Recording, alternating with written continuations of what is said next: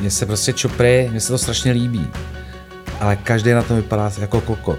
Kdo je větší motorkář? Frajer, který si prostě koupí za půl mega GSO. A nebo to je teta, tamhle prostě paní Francová, má prostě babetu. Dcera s tebou jezdí taky na motorce? Záleží, jaký je tam signál, kudy jedeme. Moje dcera je klasický dítě, který žije trošku ve virtuální realitě. Mám třeba puštěný demáče, tak si to stáhnu do telefonu, pustím si to do sluchátek a jdu se projet a přemýšlím o tom.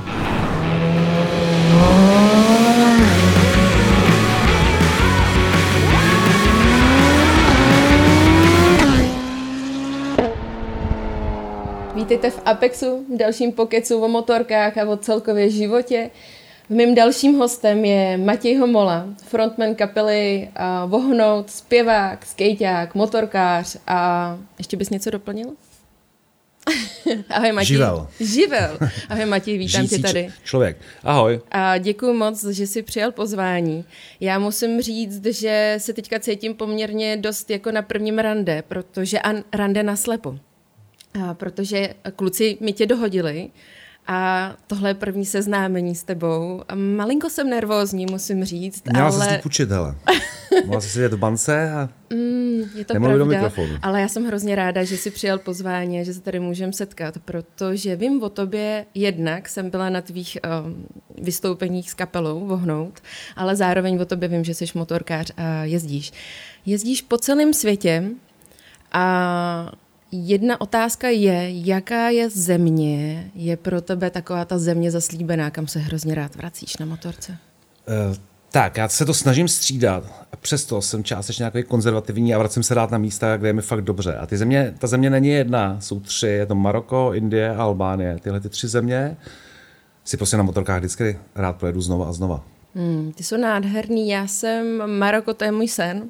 Indie, tam bych se ráda podívala a Albánie, měla jsem tu blízkost vlastně Bosna a Hercegovina.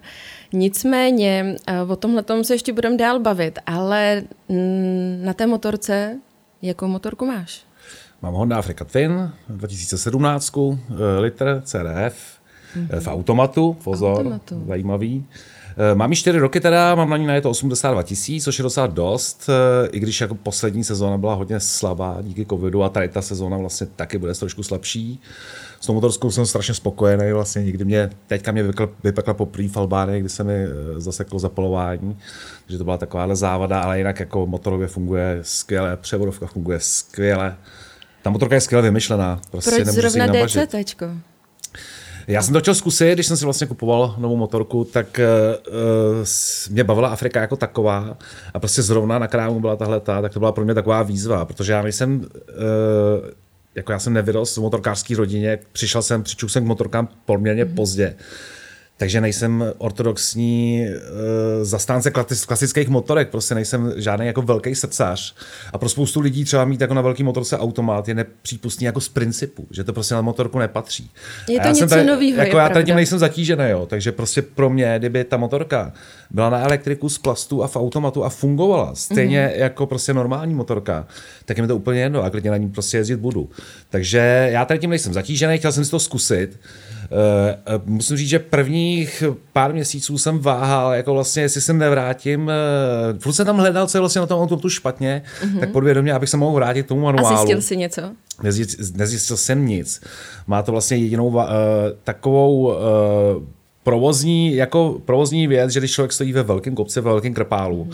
tak je hodně těžký tu motorku na místě třeba nechat zastavenou. Musí si tam je, dát ruční tam je, tam je ruční brzda, která prostě funguje do určitých stupňů a třeba když motorku, když člověk tu motorku položí fakt v nějakém jako prudkém svahu, tak mm. pak ji zvednou, zatímco na normální motorce tam prostě vrazí kvalt, sedne si na to, nastartuje a rozjede to, tak tady prostě to musí držet na brzdách a tak dále. Zase na druhé straně, když se na tom velkém enduru člověk dostane do takových situací, to se mi de facto stalo uh, jenom jednou, tady když jsem byl tady v, u uh, Míry Lisího v lomu Homolák mm-hmm. a tam jsem prostě nevěděl nějaký kopec a přesně jsem tam položil prostě v půlce, tak to byla ta situace. Ale jinak, to má vešk- za mě veškeré přednosti uh, vůči prostě manuálu. Klikni na odebírat, pokud nechceš přijít o další podcast. Můžeš nás poslouchat také na Spotify či Apple Podcast. Pro normálního co člověka. rozjezdy do stoupání přes zadní brzdu? Ježíši Maria, vůbec tam... Pořádku, jako po, po, pohodě. Je, no, ale o tom jsem mluvil, tady to, to je přesně ono, hmm. o tom jsem mluvil, že prostě ty, když na normální motor si tam dáš kvalt, ty máš to vyplý, zapneš, ano, ano. rozjedeš, jako. Tady prostě máš neutrál, takže nasedáš na to, sedáš s brzdou, jo, po případě i to jistíš jako zadní brzdou, zadní. nastartuješ, pustíš a jedeš. Jako ta motorka jako funguje jinak, ta se rozjede krásně, nemá problém. Ale tady to je prostě věc, která je oproti tomu manuálu horší. Ale člověk má nějaký váhy a tady dobře, ale na té druhé mise stojí to, že když člověk jde přes Prahu, tak neloví prostě furt mezi neutrálem a jedničkou. Když člověk stojí na hranicích, tak prostě má volný v obě dvě ruce a jednu nohu na to, mm-hmm. aby si mhm. mohl hrát s pasama a tak dále, mohl si hrát s navigací a tak dále. A uh, navíc ten, uh, to řazení, jako není to tak, že já třeba mám auta, vždycky jsem měl automaty a tam prostě člověk na to nešáhne. Na té motorce vlastně člověk do toho automatu furt kecá. Ona se musí samozřejmě dá vypnout ten automat. Řadí se teda pro lidi, kteří to neznají, pádlama na uh, levý ruce, jako má palec podřazuješ uh, vepředu nahoru. A uh, tady na to si člověk hrozně rychle zvykne, protože to řazení je prostě přesný, jako úplně učebnicový, tak jak v podstatě by to mělo být. A máš tu tendenci do toho a, kecat? A jo, to jsem chtěl říct. A přesně, furt do toho kecáš, protože ten automat samozřejmě jede podle nějakého svého režimu, hmm. ale nevidí, že se blíží zatáčka, ty to chceš třeba jako zbrzdit motorem, takže pak vlastně v těle těch momentech na to šáháš, nebo když chceš někoho předjet, na to šáháš. Vlastně neustále, zatímco když jedeš, tak máš na manuálu, tak máš na levý se ruku na spojce, vlastně dva prsty nějaký, tak tady máš pořád ty prsty na těch pádlech a furt už podvědomě, to už prostě člověk na tím nepřemýšlí, tak do toho cvaká. Jako, Přesně když vím, si chci užít čem... to pořádně, tak si to vypnu úplně, když jsou fakt jako někde nějaký serpentíny mm. nebo tak, tak si to vypnu úplně a jedu na čistý manuál. A... Jaký jízdní režim tam nejvíc využíváš? Máš to Hele, uh, normálně, když to nastartuje, že tam standardně D, s čímž bohužel ještě v tom, eh, to jsou, já mám vlastně ty první řady, mm-hmm. kde si nemůžeš uložit nějaký nastavení. Takže mě tam vždycky naskočí D, což je hodně konzumní režim, který, když to řeknu laicky, tak ti hodí prostě šestku v 50, jako prostě ti tam naskáče ta rychlost a ta motorka se fakt jede úplně v nízkých otáčkách, to drží a je to někdy hodně nepříjemný. Ale samozřejmě na normální, když člověk jede prostě po dálnici, tak je to ideál. Jinak, když do terénu si dávám naopak jako to nejvyšší esko, mm-hmm. protože tam zase přesně je to naopak, že to ve vysokých oktáčkách a výborně to funguje, že člověk kolikrát si ani nedává manuál, jako normálně v terénu jezdím v manuálu, ale někdy si tam prostě dám to esko a funguje to výborně. Dostáváme se k terénu. A jaký nejtěžší terén si jel? Nejtěžší terény jsem měl asi v Maroku v nějakých pouštích, jako. ale e, takhle, do jisté míry, prostě já jezdím založenou motorkou, takže si nemůžu dovolit jako úplně všechno, jako člověk na nějakém lehkém enduru. Takže určitě jsem se xkrát eh, tam zahrabal v pouštích, v písku, jako prostě byly taky ty úseky dlouhý, prostě, kdy fakt člověk se topí, topí v písku s naloženou motorkou, na šutrech přeskakuje prostě na jedničku fakt pomalinku po šutrech, jako eh, takže jsou takovýhle úseky, který jsem asi jel, jinak se jim snažím třeba, když eh, vím, že prší, mm-hmm. jako, tak fakt normálně se radši na ten offroad jako vykašlu, na mém případě třeba, jo. takže nejsem úplně jako pacient, jsem trošku opatrný. Ne, taky jak říkám, já jsem na motorce nevyrost, já jsem k tomu přišel v 27 letech, což je relativně pozdě, jako vlastně všichni kolem mě, kdo jezdí. Tak a ve 27 od... byla ta Afrika první, nebo to bylo Ne, ve 27 jsem si koupil XT, první. Mm, na kopávačku. Na kopávačku tam mě to bylo jako uh, Zajs který prostě nestartoval a tím, jak já, já se ještě nejsem, jako, nejsem technický typ a vlastně jako nemám k tomu úplně, to, jako s motorem asi nerozumím, tak to jsem se s touhle motorkou fakt jako hodně protrápil. To bylo prvních pět let kdy jsem fakt si říkal, jako co na těch motorkách všichni mají, to mm-hmm. prostě peklo. A měl si tendenci, že to vlastně zahodíš z té skály a řekneš si, já to jsem měl pěšky. moc krát. To jsem měl několikrát denně, když mě ta motorka jako vždycky někde nechala, musela vystydnout, jako než znovu mm-hmm. prostě nas, jako nastartuje a tak dále. Ale pak eh, pak jsem jednou vzal větší obnos peněz a koupil jsem si nový XT. To bylo v roce asi, já mám pocit, někdy 2005, 10, nevím, eh, který jsem měl skoro 10 let a na něm jsem vlastně začal jako pořádně jezdit na motorce mm-hmm. a hlavně cestovat. Jako já jsem celý život cestoval, ale s baťohem na zádech, vlakama, autobusama a tak dále. A vlastně pak se mi to spojilo, že tady ty dvě, tady ty dvě záliby se krásně doplnily a teďka vlastně veškerý cestování, který teďka jako v covidu je trošku omezený, ale za normálních okolností, jako vyjíždím několikrát za rok na různé destinace, tak vždycky už jenom sedle motorky. To nejzajímavější ze zákulisí v Apexu najdeš na Instagramu Apexu a Stropcast. Nezapomeň nás sledovat. Na ty dané destinace si bereš svoji motorku, anebo jsi, jsi schopný si tam půjčit skútr, jakýkoliv motorku, kdekoliv, cokoliv, dojet si tam trajektem, a, nebo jak to vlastně funguje? Přesně tak, jako tam, kam si tu motorku, kam na ní můžu dojet na té po případě ji dostat jako dodávkou někam a tam si zajezdit, jako je to v dosahu eh, třeba pár tisíc kilometrů, tak tam na ní jedu. Ale prostě na jiný kontinent si nevezmu, i když jsem to zkoušel, ale je to prostě problematický trošku, eh, takže tam pak si ty motorky půjčuju a půjčuju si takový, jaký jsou prostě kmální, protože to je v každé zemi jiný. Jako. Obecně platí to, že ideální na půjčování malých motorek třeba je Ázie, ale v Ázii se asi moc nepůjčíte jako větší motorky. A pak jsou země, kde třeba je velký problém si půjčit jakoukoliv motorku. A pak jsou země, a těch se vlastně většina na světě, kde půjčení motorky je relativně dost drahá záležitost. Jo. Mm-hmm. To znamená, že fakt e, nějaký státy, kam se prostě jezdí na offroady, tak když to srovnám, tak vy si tam za 50 dolarů půjčíte Land Cruisera, prostě novýho pro pět lidí ale prostě 10 let starý tamhle GSO, nějaký otřískaný vás bude stát 80 dolarů. A jako. ještě to není v úplně krásném stavu a zároveň technickém takže, stavu gumaní. Takže jako je to takový, že ty motorky jsou drahý. Eh, je, bylo spousta dovolených, kde jsem, který jsem objel na skútru. Jako bych jako neměl říkat nahlas tady. Takže jsi takový ten Ale... jezdej, který zdraví i ty druhý skútraře, nebo vůbec? Já, hele, ty, já, já, co se týče zdravení, tak já většinou čekám, kdo pozdraví, jestli někdo pozdraví první, já pak jako zdravím taky, protože spousta lidí už nezdraví a ono taky v tomhle počtu jako hmm. prostě člověk je uzdravený takový uh, uh, kolikrát. Ale nejsem tady tím, zatí, jako nejsem zatížený tím, protože jako víš co, hele, tady fakt jako ty motorkáři, to je strašně široká skupina lidí, jako. A když si to vymeš, tak kdo je větší motorkář? Frajer, který si prostě koupí za půl mega GSO hmm. a pak jede jednou za rok prostě na tři dny do Rakouska, což se samozřejmě strašně nafotí, natočí a udělá kolem toho velký divadlo a každý se opravdu myslí, že to je velký motorkář. A nebo to je teta, tamhle prostě paní Francová od nás uh, z Vyžlovky z vesnice, která je pošťačka, má prostě babetu, ale na té babetě sedí 365 dní v roce a odkroutí na ní prostě 30 km denně po okolí. Jako. Mm-hmm. Tak kdo je teda větší motorkář pak? Jako. Takže to je strašně široká škála, nejsem zatížený vůči, niko, vůči nikomu.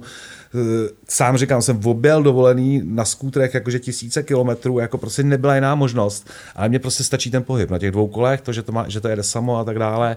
A de facto pak jako to vždycky překlopím v to, že když mám dobrou motorku, snažím se jí trošku užívat mm-hmm. na úkor okolí, ale když má člověk skútra, tak tam se na něco užívat, nebo jako nějakou jinou plečku, sekačku, tak eh, pak jede a vychutnává si to. Jaká je ta destinace, kde jsi měl problém si půjčit jakoukoliv motorku, stroj nebo sehnat něco? Hele, byla to právě, tak mě napadá, jsem, jak se bavíme o těch skútrech, že to byla Kolumbie, mm-hmm. kde, jsme, kde jsme byli před eh, dvěma rokama, prostě jsme tam vyjeli, asi pět lidí jsme se domluvili, kteří byli tak na různých dovolených ve světě, že se nám někde sraz. Bylo to v Kolumbii, nikdo z nás tam předtím nebyl jako, a tam vlastně na místě jsme zjistili, že to s motorkama jako půjčením není tak jako snadný, takže tam nakonec díky tomu právě, že půjčení velkých strojů, což byla jediná možnost tam, jak si půjčit motorku, tak bylo strašně drahý, tam to šlo kolem přes nějaký 120 dolarů stále ty GS, mm-hmm. myslím, na místě, nebo nějaký jako velký enduro. Uh, tak jsme jeli na skútrech, najeli jsme na nich 4000 km, to byl takový velký okruh v pěti lidech, fakt parta Čechů, Eh, na skútrech taky, a tenkrát stál 30 dolarů na den, jako ten skútr, mm-hmm. což je straš, to jsou strašný prachy, to prostě za ten měsíc de facto toho skútra zaplatíš. to nasčítá, jako. že jo?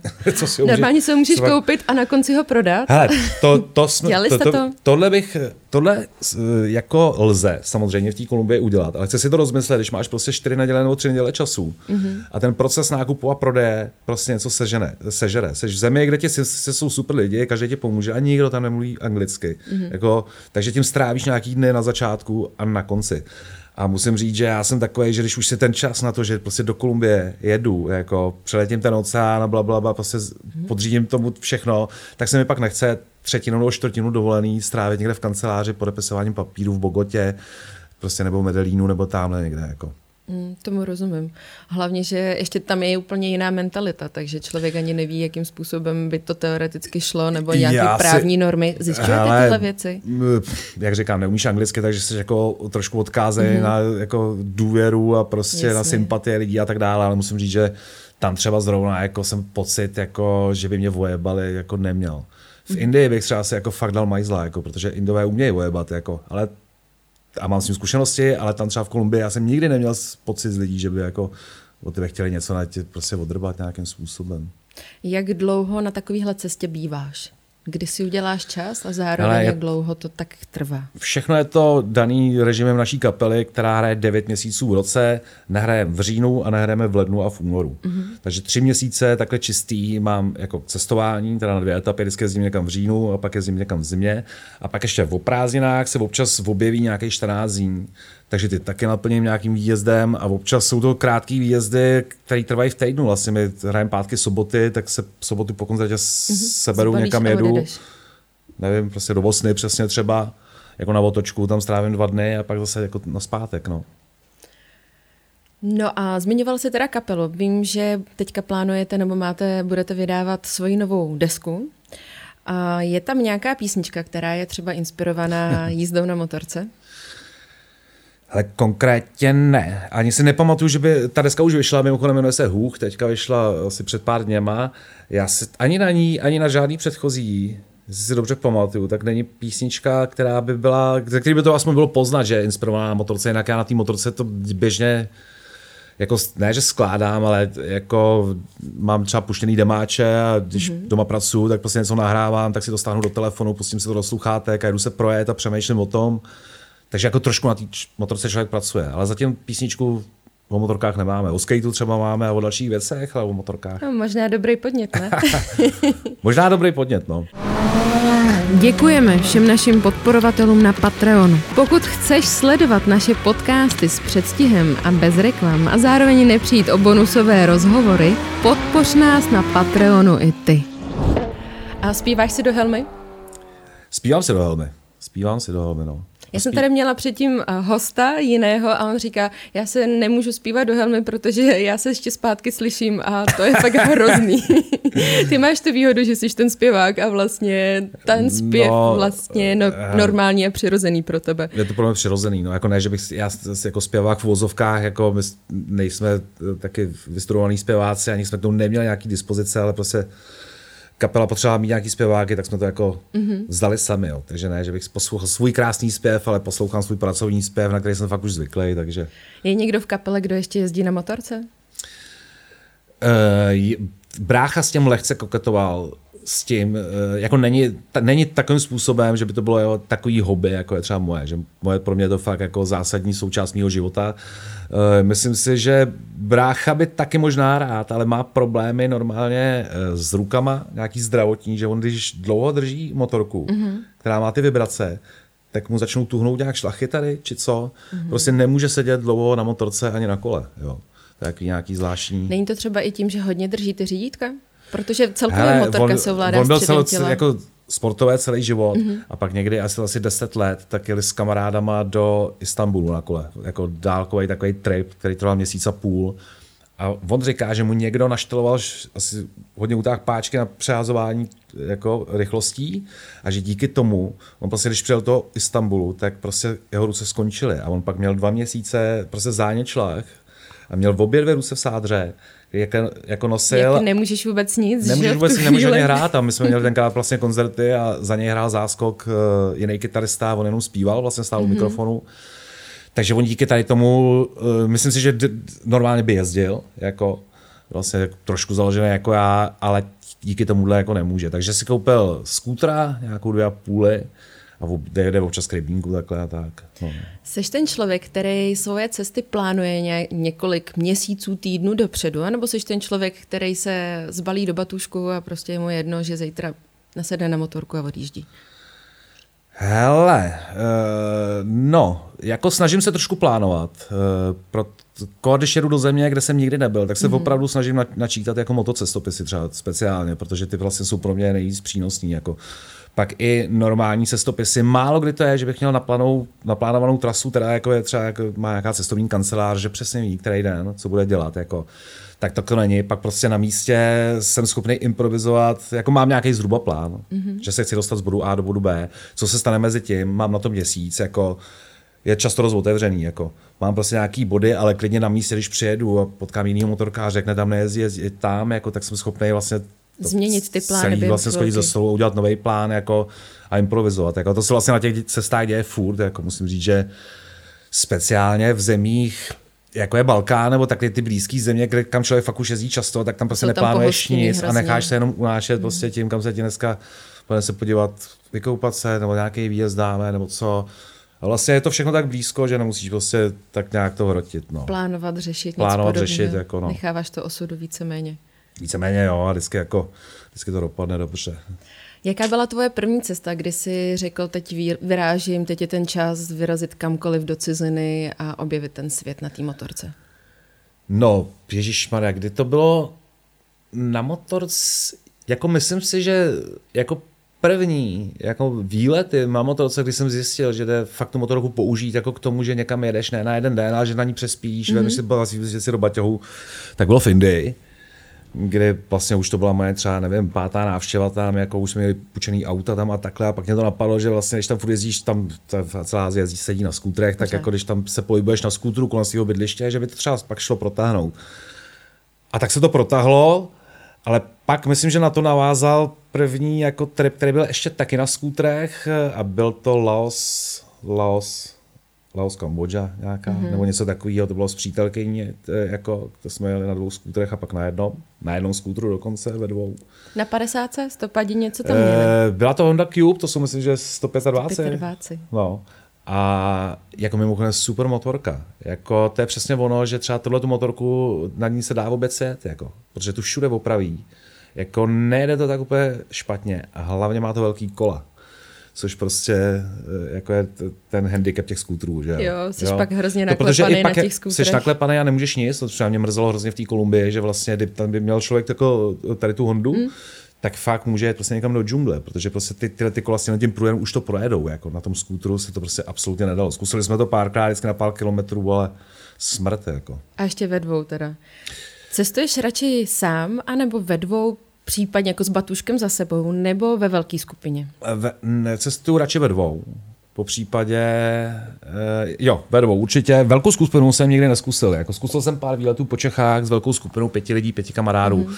A musím říct, že, to by to, že pak už je to dost katastrofa, prostě Čekla to ukučírovat, jenom prostě srovnat všechny, aby si všichni stejně natankovali, prostě, aby všichni měli stejně hlad, aby všichni každý někdo je dřív zbalený, později, jako přece jenom v těch dvou, jako je taky někdo prostě později zbalený, ale člověk prostě už na to zvykne, tak nějak to dává. Takže já mám Uh, mám jednoho kamaráda, ze kterým fakt jezdím rád, jako který má také Afriku. Je to vlastně klub kámoš ze skate, tak je to vlastně jediný můj takový sparring partner, ze kterým podnikáme nějaký další výpravy. A pak mám super, musím zaklepat přítelkyni, která je taky motorkářka, mm-hmm. má dokonce vlastní motorku Royal Enfield Himalayan, který teďka, tady nemám svoji motorku v Čechách, takže jezdím na něm občas. Uh, takže s tou jsme taky projeli prostě mraky, uh, mraky cest a mraky času strávili vlastně ve dvou na motorce. Mm-hmm. takže jako tohleto, tohleto, a občas jezdím sám, protože prostě ani jeden z nich nemůže a mě se prostě chce někam jet, ale je to pro mě horší trošku. Jako já si to třeba dokážu užít přes den, ale fakt jako mám rád večer, když se s někým sednu, dám si drink mm-hmm. cigáro, prostě probereme Zapálíš to, pokecáme. oheň, anebo spíš hotel? Hele, normálně, když jedeme, je mi to úplně fuk. Jako, eh, nejsem, nejsem takový ten striktní, že musím prostě, když jako spát za každou cenu venku, i kdyby to bylo v příkopu, jako mezi odpadkama, mm-hmm. prostě, protože jsem motorkář, zase na druhou stranu jako fakt nemusím spát jako za, takhle, na, my když jezdíme takhle po těle zemí, tak my nespíme v luxusních hotelech, spíš to znáš z Bosny, prostě tam spíš jako v chaloupkách, ubytovny, prostě stylový. A nejlepší pod motorkou. Za 15 euro cokoliv. prostě tam děda ti uvaří prostě je. s babičkou domácí stravu, jako je, to není žádný jako Hilton, jo. Takže tam, tam mi to nevadí, speciálně kolikrát jako vlastně ty ubytování jsou hodně romantický a celý ten večer vlastně je super, daleko lepší třeba, když by se strávil na louce. Jindy zase jako mě baví louka, takže si myslím, že když my jezdíme takhle ve dvou, tak, to, tak, to, tak se a půlíme. Jakože když kráš třeba mm-hmm. den, dva venku, pak tohle, aby se mohl vysprchovat a tak dále. Já musím říct, že mám hrozně ráda právě s paní počerákem, pod motorkou a tak dále, ale na té cestě, stejně jako ty se rád třeba touláš, tak potkáš spoustu dalších jiných lidí, který tě nasměrují zase někam jinam. A v tu chvíli najednou zjistíš, že si s nima máš o čem povídat, že jo? jsou úplně na stejné vlně. A nebo se prostě jenom rozloučíš a říkáš, ty jo, jedu zase dál a potkám zase někoho jiného nebo něco podobného. Že takovýhle to volnomyšlenkářství je na to možná někde jako tak krásný a, a super. No vím o tobě, že máš dceru. Dcera s tebou jezdí taky na motorce? Hele, uh, záleží, jaký je tam signál, kudy jedeme. Protože moje dcera je klasický dítě, který žije trošku ve virtuální realitě. Aha. Nicméně, hele, eh, v podstatě celý, je teďka 13 let, děti můžou jezdit teda od 12, celou tu dobu předtím se na to těšila, jako mm-hmm. až prostě bude moct jezdit a vím, že když jsme byli třeba spolu, jako, nebo jsme se potkali na dovolení na Bali, tak tam jsem jí vozil na skútru a byla nadšená, jako jsem před sebou, jako občas si to tak jako trošku řídila. Tady s tou velkou motorkou jsme to jednou zkusili v Čechách, vlastně když udeřila ta 12, tak tu první sezónu jsem jí vzal na takový mm-hmm. na noc k rybníku a zpátky, to bylo 100 km, tam 100 km vlastně zpět. A tam zjistila, že vlastně na té motorce to není úplně jako, že tak jako když jdeš u nás k rybníku, že za chvilku to jako jo, tam sedíš a už je nuda zadek, třeba a tohleto. Takže, takže s tím pádem jako jsme se domluvili, že ji prostě budeme jenom u nás k rybníku. Ale teďka jsem byl s ní v Albánii, na čtyři dny jsem ji tam vzal, mm-hmm. kde mám teda celý, celou sezónu teďka letní zaparkovanou motorku, takže tam dojíždím a vždycky se zajezdím a zase odlítnu. Mm-hmm. Tak jsem ji tam teďka vzal, no, jeli jsme nějakých tisíc kilometrů takhle po okolí, po nějakém koupání horách a byla jako nadšená z toho teda. No.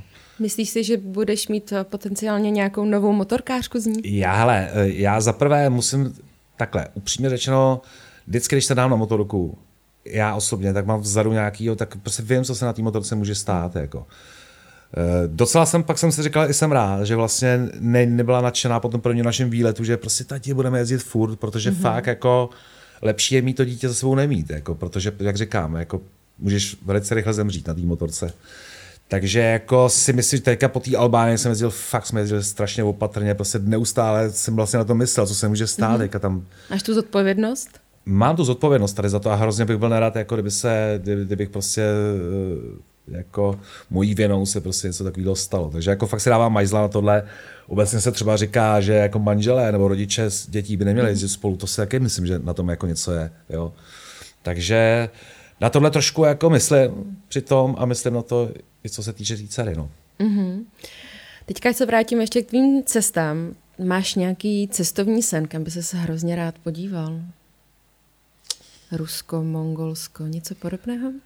Jo, hele, ano, jednou hrozně rád bych udělal tady tu cestu východní, na kterou jako nikdy nemám čas, protože v zimě, kdy mám do dvouměsíční dovolenou, tak si je to zasypaný sněhem, ale prostě, kdybych některý prázdniny věnoval tomu, je to přesně Pamír Highway, mm-hmm. je prostě daleko na východu, je do Mongolska, tam se zajezdit, otočit a jet na zpátek, tak to, tohle to je můj sen, ale to si myslím, že se bohužel nesplní do té doby, než se rozpadne kapela třeba, protože my máme léta úplně nabušený.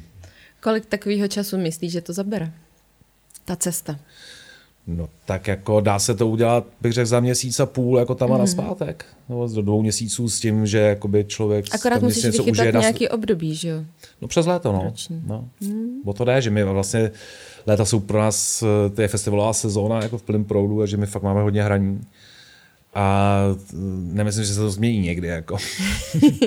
Nebo Myslím, že fanoušci jak... vaši budou rádi, že se to nebude měnit, že naopak budete pořád to, hrát. To se, to, tohle to se netýká, jako, že naši, to se týká všech kapel v Čechách. Všechny kapely v Čechách prostě v létě hodně hrajou, ať mají fanoušky nebo nemají fanoušky, ať když mají 10 fanoušků nebo 10 tisíc fanoušků, hmm. stejně ty kapely prostě v létě hrajou. Prostě v létě se hraje daleko víc, je daleko víc příležitostí, prostorů, jako v zimě samozřejmě může hrát v klubách, v kulturákách, je to prostě omezený nákladnější a tak dále. Jako no, takže... Máš motorku taky jako dopravní prostředek, že si vezmeš kytaru na záda a dojedeš si na koncert?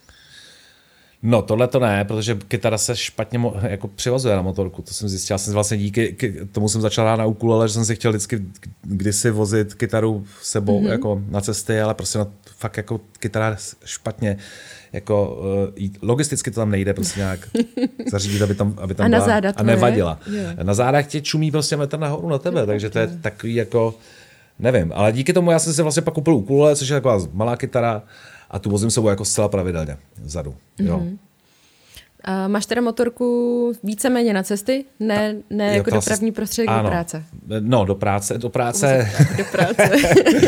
ne, do práce na ní občas jezdím, když je fakt léto, hodí se to, tak si udělám vejlet, že jedu prostě, obědu si třeba víkend, jako ty festiáky, ale a jinak to používám jako dopravní prostředek, když se jdu nakoupit prostě hřebíky, tak to je jasný. Mm-hmm. Ale eh, hele, obecně, jako prostě každá, mě to fakt furt baví, jako je to neskutečný, že eh, jako málo kdy mám moment, kdy bych se té motorky přejet a mm-hmm. jako...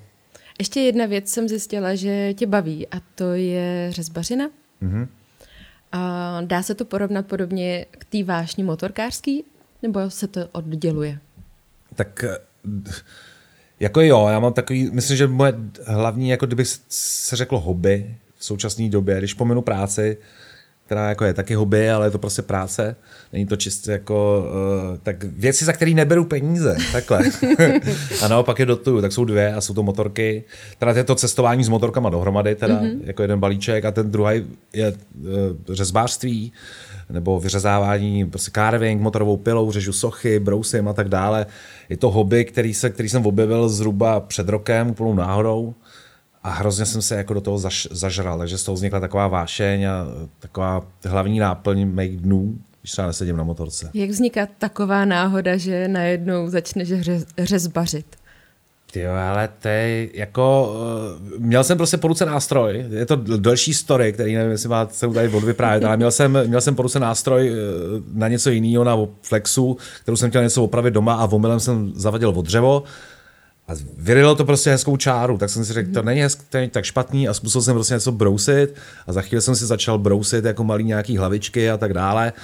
A pff, pak najednou to prostě začalo hořet, jako to si myslím, že se stává mnoha lidem ve věku kolem 15 let a tak dále, mm-hmm. když člověk se fakt sám hledá vlastně a najde něco, takovou tu velkou motivaci do života. dostaneš ten, um, jak se to jmenuje, rybička?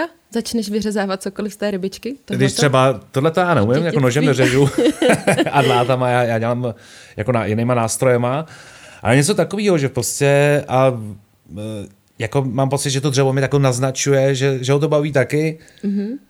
tak e, vlastně je taková oboustranná radost. Jako.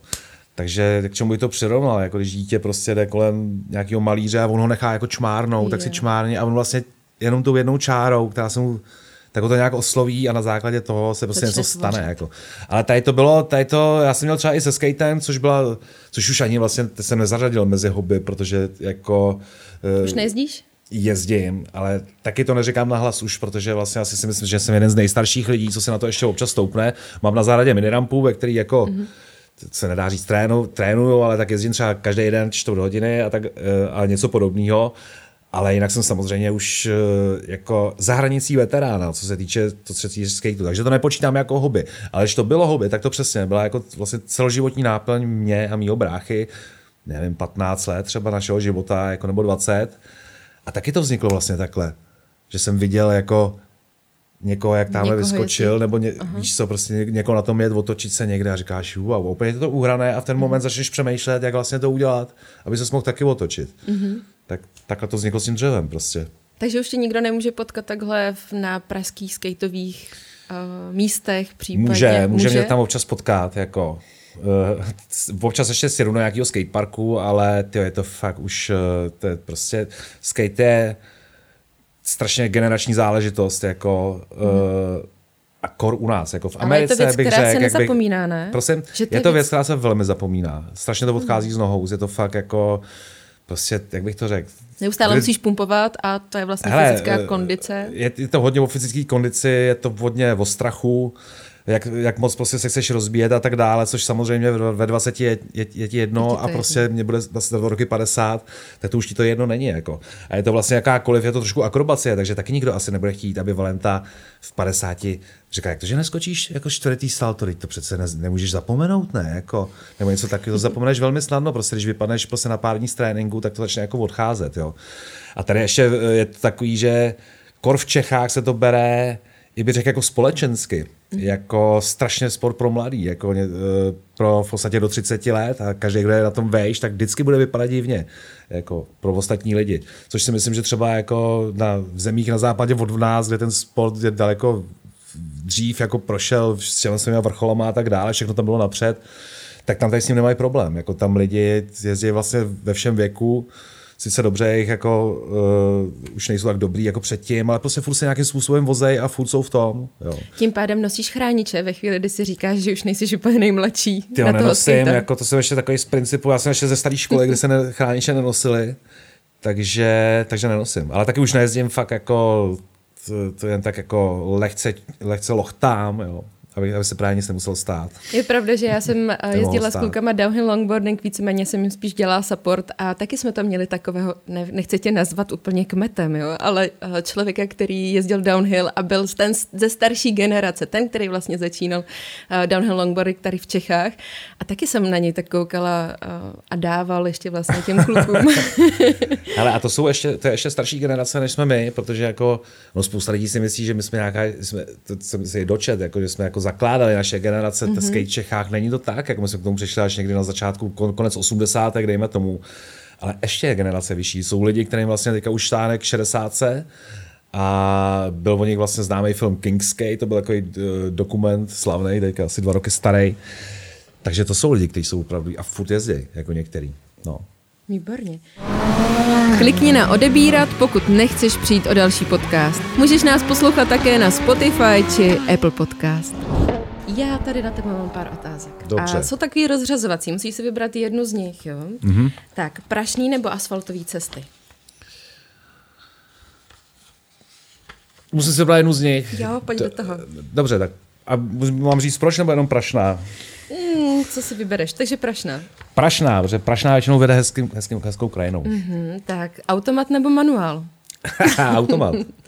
A kytara nebo motorka? Motorka. Čechy nebo cizina? 100% cizina. Drapáky nebo silniční gumy? Tak, kdybych byl sponzorovaný, tak drapáky. A když nejsi sponzorovaný? tak tam prostě občas dávám silnice, protože občas na ty dálkový přesuny fakt jako ty drapáky si jedeš. Jako. Takže chci to vědět, jako co jedeš, kam jedeš a co s tou motorkou zhruba tak budeš dělat. To znamená, když vím, že se ta dovolená bude odehrávat spíš na asfaltu jako, a budu přejíždět prostě velké vzdálenosti, mm. tak a, a, bude sucho třeba, co znamená, že i ty silnice zvládnou nějaký terén, jako no, tak v pohodě. A jsi ten expediční člověk, který si sebou vezme ty náhradní pneumatiky, aby si je právě v té destinaci mohl přezout. Nejsem takový úplně expediční člověk. Ne. Tak, zamknutý řídítka nebo zabouchnutý dveře? Zamknutý řídítka. Ale já, nezam, já jako nezamykám řídítka. Nezamykáš, ale... No, protože teď se mi stalo takhle, zamykal jsem a teď se mi právě v Albánii stalo normálně, že v hlubokou horách poměrně jsem zamykl řídítka mm-hmm. a druhý den jsem je nevodemk. Jako. Mm-hmm. A Jak jsi s tím poradil? Poradil jsem si s tím tak, že to auto jsme táhli díky tady tomu, jednak přes řeku, tak si člověk může představit asi 100 metrů, jak to, jak prostě to má prostě, že jo, čtvrt tuny ta motorka, se zamknutýma řídítkama, čtyři chlapy, přes řeku horskou jsme to táhli, aby jsme to dostali prostě z toho nejcholostivějšího místa do nákladá, který to bude 100 kilometrů daleko. Tam tu motorku poměrně dost rozebrali, vydali vlastně celý zapalování a to, to odešlo k, za, k, za, k zámečníkovi. Mm-hmm. Ten to prostě otevřel za dva dny. Takže z tady toho se stál docela proces. Jako. Takže zamčený řídítka určitě, protože je lepší než zabouchlý auto, ale jak kdy a jak kde, že jo? Musí to fungovat. A k tomuhle mě ještě napadá, vozíš sebou náhradní klíčky na motorku? Náhradníčky vozím sebou. Fakt? No. Mě to napadlo, až když se vždycky vrátím z nějaký cesty, kam jedu úplně sama. Ale tohle a... to jako je dobrý nepodcenit. Jako musím říct, že ztráta klíče v cizině jako je, to je prostě konec. Jako. Mm-hmm. tak, Honda nebo Yamaha? Honda.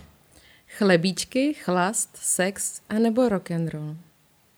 To, počkej, chlebíčky, chlast, sex jsou čtyři možnosti. Jako, mm-hmm, bohužel, tam se to trošku mění. Ježíš, tak asi rock and roll. Enduro nebo silnice? Enduro. Čopra nebo naháč? Naháč, protože já mám, mně se prostě čopry, mně se to strašně líbí. Ale každý na to vypadá jako kokot. To je prostě strašná nevýhoda těch motorek. Jako. Mně se fakt líbí designové. Já bych si normálně nějakého indiána postavil, Hadeka, postavil prostě domů. Ale ty lidi na to vypadají jako kokoti. To je jako jediný. Takže vlastně nechceš vypadat jako kokot, jo? Takže nechci vypadat jako kokot. Výborně.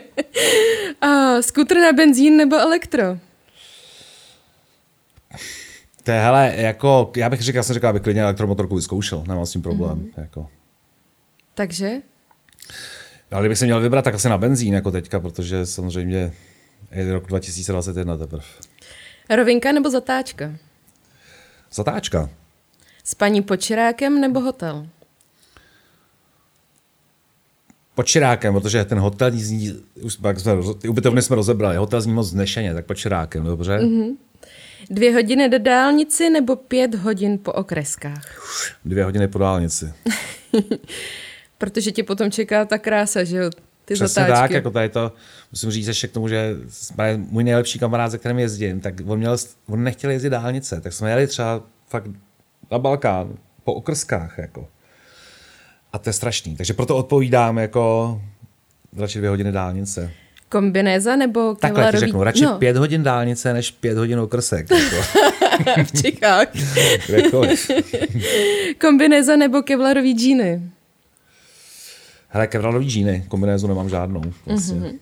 A netoužíš potom třeba drhnout tím kolenem po asfaltu? Ne, nemám tyhle ambice, vůbec. člověče. Jako, ne, já nemám vůbec... Taky to světí těch poser proužků, jak se říká. A... Já nemám normálně ambice dělat černý čáry na zemi, jako jezdit po předním kole, eh, přesně brousit stupačku, jako mm-hmm. fakt tady to je mi, jako vůbec mě to jako neláká to dělat. Jako. Dobře. Každodenní ježdění nebo víkendová zábava? Každodenní ježdění. Jízda sám nebo v partě? V partě do určitého počtu lidí tří. Takže dva, tři. Tří třeba, no. A benzín nebo nafta? No tak jediná naftová motorka, kterou znám, tak je starý Enfield. Ano. Jako. A nebo Dněpr ještě dělali. Jo, dělali mm-hmm. taky. No tak jako to moc, tady si člověk moc nevybere, jako, to není jako elektro, elektrobenzín. A čím jsi vlastně teďka přijel? Já jsem přijel autem, Uh, protože dneska mi nebyl půjčen Real Enfield. Jako. Uh, a svoji motorku, Enfield. jak říkám, mám, mám, vlastně já jsem na ní odjel na začátku sezóny, jsem na ní odjel do Albánie a tam jsem ji nechal na let, tam měl zaparkovanou na letiště a vždycky to tak jako zaletím, zajezdím, tohle a vrátím se. No. Takže jako teďka jezdím autem, po, po případě mám Enfielda a hodně jsem začal jezdit na kole. Díky tomu, že to mám motorku pryč teďka, tak mm-hmm jako jezdím na kole. No. A Enfield teďka, když bych vyrazila na svý Hondě někam do terénu, do silnic pražských, tak ho můžu potkat? Můžeš, můžeš mě předjet a ujet mi, protože jako já se budu plazit Enfieldí, Enfieldí prostě rychlostí. Kolik jede Enfield maximálně? Já myslím, že jednou jsem na to měl kilo, kilo 20 asi a to fakt foukal prostě uragán dozad. Jinak si myslím, že normálně a to nemáš chuť zkoušet, jako, protože ta motorka fakt už pak strašně jako, se, fakt, fakt se jí to nelíbí. Tak prostě kilo, kilo něco, ale než jedeš to kilo, tak to je 20 vteřin třeba, já nevím. Jako nevím, je to, je to opravdu jako hodně slaboučký. Musím říct, ale že, že to je zase, to je, jako vadí to mě samozřejmě, protože jako jsi zvyklý na jiný výkon, jako, mm. ale pro spoustu lidí, spousta lidí ten výkon nepotřebuje a třeba pro moji přítelkyni to je první její motorka a naprostý ideál na to se prostě na tom fakt vyjezdit trošku. Hodně očká, když to spadne, tak Přesně to spadne. tak, jako tomu se nic nestane. Jako, je to, je to já, jako, ta motorka má moje veškeré sympatie, ještě navíc, jako já mám na Enfieldech, Enfieldech odježděno docela hodně, protože teďka poslední moje návštěv v Indii, který poslední třeba pět, sedm návštěv, vlastně si půjčuji jenom tohleto. Jo? Půjčuješ tam, je výhoda té Indie, že tam se ty Enfieldy půjčíš eh, hrozně snadno a hrozně levně a bez jakýkoliv velkého papírování. Na jedné straně si, si to půjčíš, na druhé straně to vrátíš, že jo? No jasně, a můžeš prostě jet. Takže já na nich mám fakt najezdil, jak tý značce mám vztah. Jako. Je, spousta lidí jako si oni dělá takový hodně romantický iluze, že to je prostě jako, jako super stará anglická práce. To je jako, samozřejmě je to furt indická výroba, takže jako má to svoje mouchy, má to svoji spoustu mouch, ale ta jízda na tom. Ještě tady to je poměrně moderní stroj, ten Himalayan, jako na Indii, ale prostě na tom klasickém baletu a tady, tady těch věcech, Klasiku se fakt, a na, na té klasice věci. se fakt cítíš dobře. Jako prostě. Máš tam tip, který si vždycky půjčíš, nebo chceš Nemám, si je to, je to tak, co je v nabídce, jako, protože vlastně tam máš buď jako nějaký, ono to je jenom nějaký pár místech se jde půjčit eh, Enfield jako z oficiální půjčovny. A jinak já to dělám tak, že se domluvím s nějakým týpkem, většinou takhle prostě přijedu někam, tam vidím týpka, hele, nechtěl bys to půjčit na měsíc a on to většinou... A on se... ti řekne, že jo, zrovna. On ti většinou řekne, že jo, protože pro ně to je jako dobrý biznis. A tak se domluvíš a je to fakt, jako je mi to jedno, jako my jsou se dost podobný, jako jestli někdo myslí, že mezi pěti kilem a tím tou tři a půl je nějaký strašný rozdíl, tak fakt jako není. Jako. Kolik orientačně za to chtějí tam? Hele, to půjčovní je tam relativně dost levný, pohybuje se kolem mezi 10-15 dolarama na den. A jinak ta motorka, když si ji tam koupíš, jako, mm-hmm. když jsem třeba tam, tam jako to lidi hodně dělají, že si ji koupí, podjezdějí na místě a pak ji prostě na místě prodají, tak na místě stojí nějakých 2,5 tisíce dolarů, mám pocit, jo, což je 50 tisíc nějakých. Tady se všema tím, co vlastně... 140, 139, nějakých 150, 130, 140, se vším tím, jako, co k tomu patří, že s tím dovozem a tak dále, tak je to tahle cena. No, taky dřív se dělalo to, že lidi tam jeli, vlastně koupili si ty motorky, přivezli, přivezli po ose, vlastně udělali si výlet sem eh, zpátky a t, tady je přihlásili a v pohodě, ale to už teďka... To jako, si myslím, že nejde teďka nejde to teďka, nejde, nejde to. Vlastně ty indické motorky tady nemůžou jezdit. A druhá už taky není tak asi jednoduchá ta cesta z Indie sem. Matěj, chtěla bych ti moc poděkovat, že jsi tady se mnou strávil tenhle ten čas, že jsme si mohli popovídat. A teďka ještě následuje nějaký bonus, na který se můžete všichni podívat, ty, kteří k nám přispíváte a zároveň vám tímhle tím chceme poděkovat. Děkujeme všem našim podporovatelům na Patreonu. Pokud chceš sledovat naše podcasty s předstihem a bez reklam a zároveň nepřijít o bonusové rozhovory, podpoř nás na Patreonu i ty.